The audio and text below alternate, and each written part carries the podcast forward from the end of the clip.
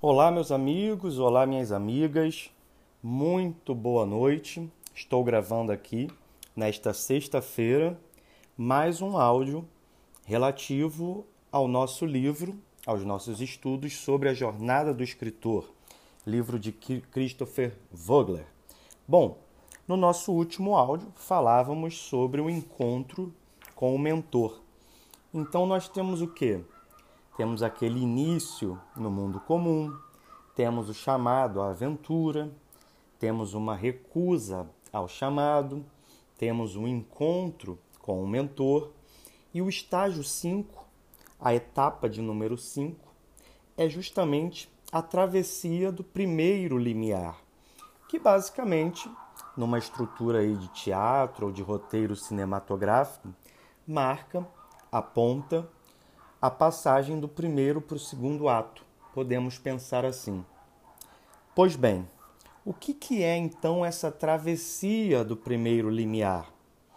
A travessia do primeiro limiar, diz o Vogler, é um ato voluntário no qual o herói se compromete de todo, com o coração, de todo o coração com a aventura.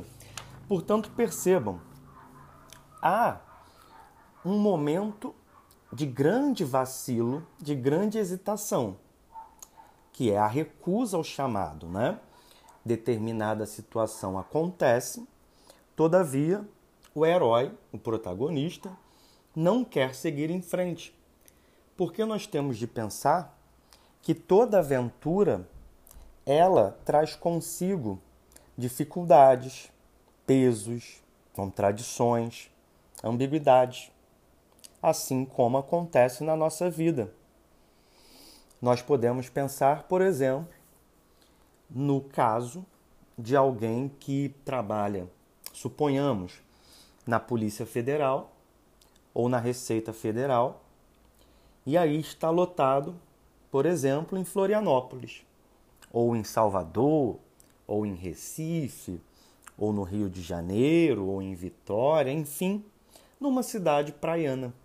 E essa pessoa gosta imensamente desse estilo de vida, de praia, da orla, de poder correr perto da areia, que é muito bom de fato, não é? Eu, pelo menos, gosto bastante, como carioca que sou. Mas aí o que, que acontece? Há uma decisão administrativa que faz com que, que impõe ele a se mudar. Vejam, nesse momento há uma situação impositiva que vai contra a vontade dele.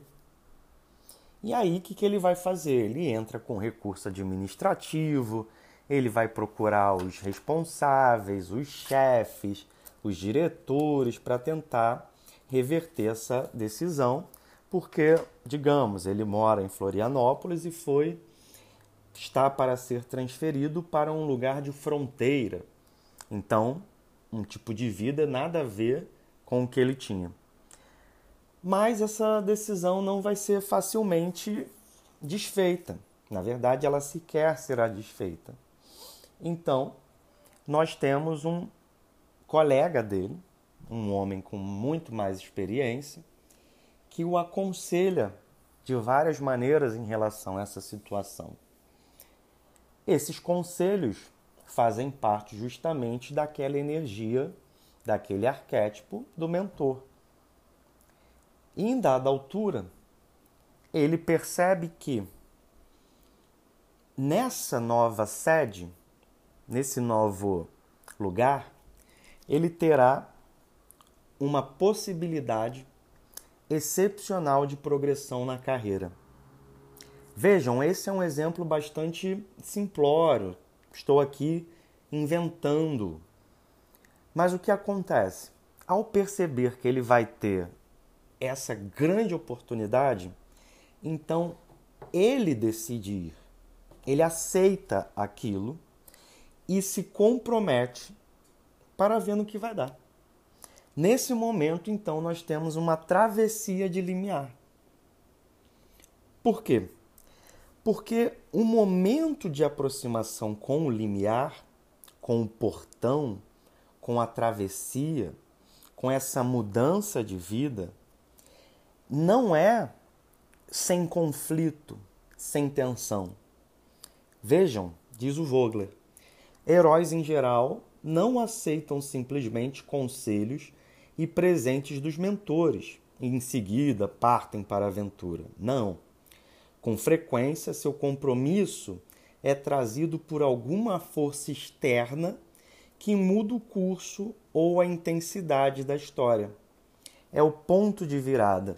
Então, nesse exemplo bastante sintético e simples que utilizei, o ponto de virada não é propriamente o encontro com o mentor. O mentor ajuda, o mentor incentiva, o mentor aconselha e o mentor ensina. No entanto, o que faz com que nós tomemos a decisão, o que faz com que nós mudemos a chave, giremos a chave, é justamente uma força outra que não está no mentor, está em nós mesmo, mesmos, em diálogo com aquelas circunstâncias. Então, a partir do momento em que ele percebe que, na verdade, aquela situação que aparentemente no início era ruim, que no início aparentava ser ruim, ele percebe que aquilo ali poderá ser muito bom e vai. Então, vejam, o Vogler ainda traz uma outra situação que dialoga com isso. Ele diz: acontecimentos internos, vejam o que, que são acontecimentos internos, situações psicológicas, mentais ou até mesmo espirituais, podem desencadear a travessia do limiar.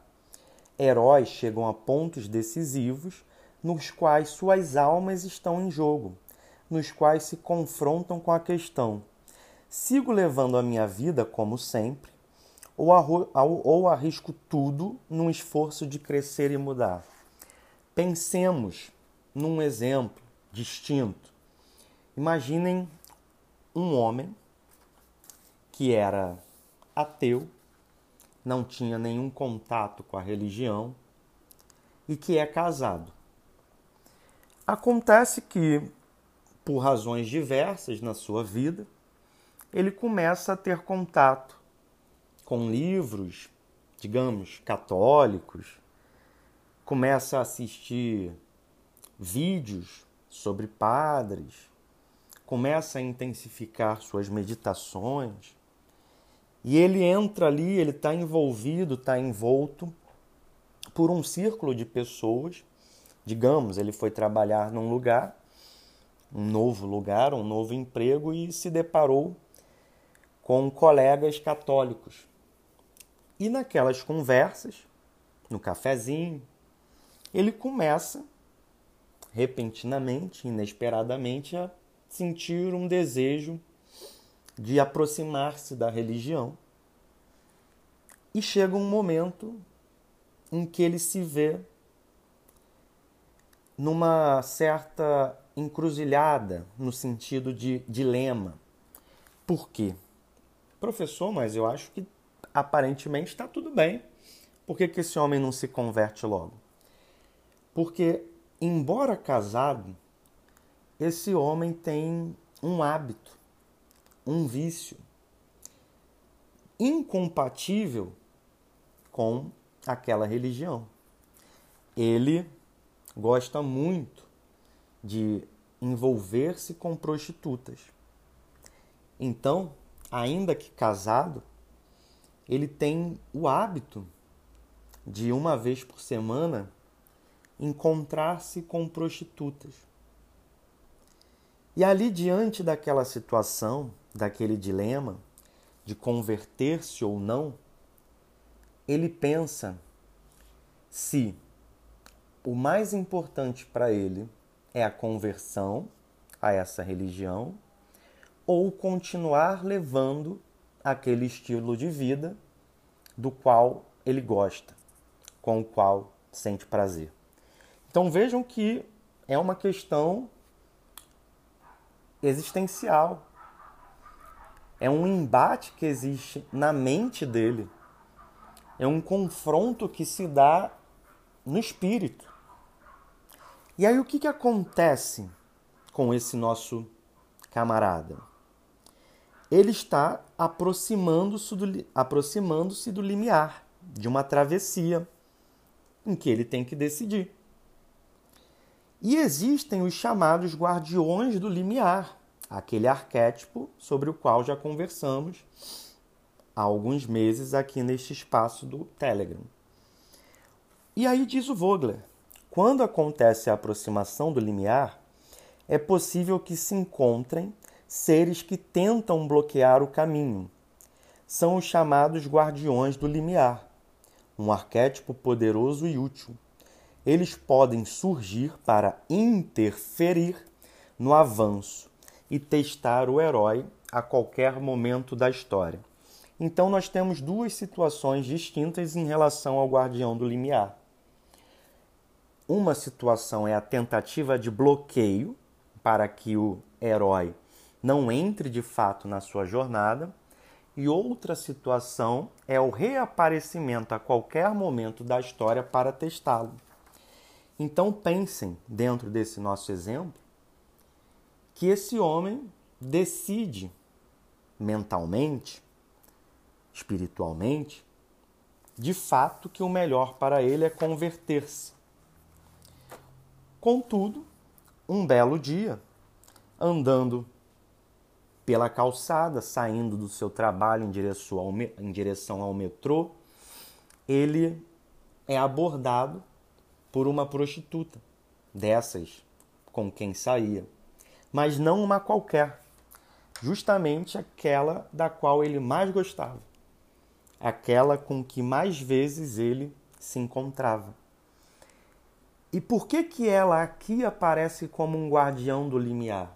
Porque ele tinha decidido pela conversão, mas agora aparece aquilo que, para usar um termo até religioso, seria uma espécie de tentação, que vai justamente impedir que ele prossiga dentro daquela jornada que nessa história em específico se trata de uma jornada de conversão para uma religião. E qual é a segunda possibilidade? É justamente a de teste. Então vejam que, por exemplo, digamos que ele a encontrou, a tratou bem, claro, simpaticamente, respeitosamente, não fez nada de mal, nem de grosso, nem de rude, mas disse que já não estava mais interessado, que ela fosse muito feliz e que tivesse muito sucesso na sua vida, mas que ele seguiria outros rumos. E ela aparentemente aceitou aquilo. E ela disse, não, tudo bem, eu entendo, que você também seja muito feliz, bom te ver e tal. E seguiram seus caminhos. Acontece que ele então passa a frequentar as missas, passa a se confessar, passa a rezar todos os dias. Parece que está tudo muito bem. E aí, dois meses depois, ela reaparece e o aborda novamente. Belíssima, maquiada, perfumada, deslumbrante. E aí, mais uma vez, ela é testada. E se ele cede, não é que ele vá sair da jornada dele para sempre. Ele pode sair para sempre ou pode sair por um momento e voltar. Ou ainda, pode sequer sair da sua jornada. Explico. Há três possibilidades aqui dentro do exemplo. Ele pode, embora sendo abordado por ela, ignorá-la mais uma vez, recusá-la mais uma vez. E aqui ele teve um confronto com o guardião, mas não saiu da jornada, não saiu da sua decisão de conversão. Ele pode, digamos, ter uma noite com ela, e aí ele mancha a sua jornada, mas ele pode voltar para ela, para a jornada, tentando se esforçar para que aquilo nunca mais volte a se repetir. E temos ainda uma terceira hipótese, que é ele sair com ela e dizer, bom, é disso mesmo que eu gosto. E aí ele fracassa na sua jornada. E é claro que se você vai escrever um livro, uma peça, um roteiro nesse sentido, aí você vai ter um trabalho muito complexo, muito denso, mais interessante, de estruturar essa derrocada. Porque aí nós teríamos uma jornada ou do anti-herói ou do fracasso de um herói, né? Sairíamos um pouco aqui dessa jornada é, percebida, compreendida pelo Joseph Campbell. Mas eu acho que com essa explanação, com essas exemplificações, fica muito claro para vocês o que vem a ser esse momento de passagem de limiar, quando o herói, então, tem de fato de fazer uma escolha de prosseguir ou não na sua jornada. Bom, pessoal, então esse foi o nosso áudio de hoje. Tenham uma ótima noite, um ótimo final de semana. Infelizmente, essa semana foi corrida, não, não consegui fazer as nossas amadas reflexões claricianas, mas semana que vem nós voltaremos com elas. Tenham uma ótima noite, um ótimo final de semana, fiquem com Deus e até a próxima.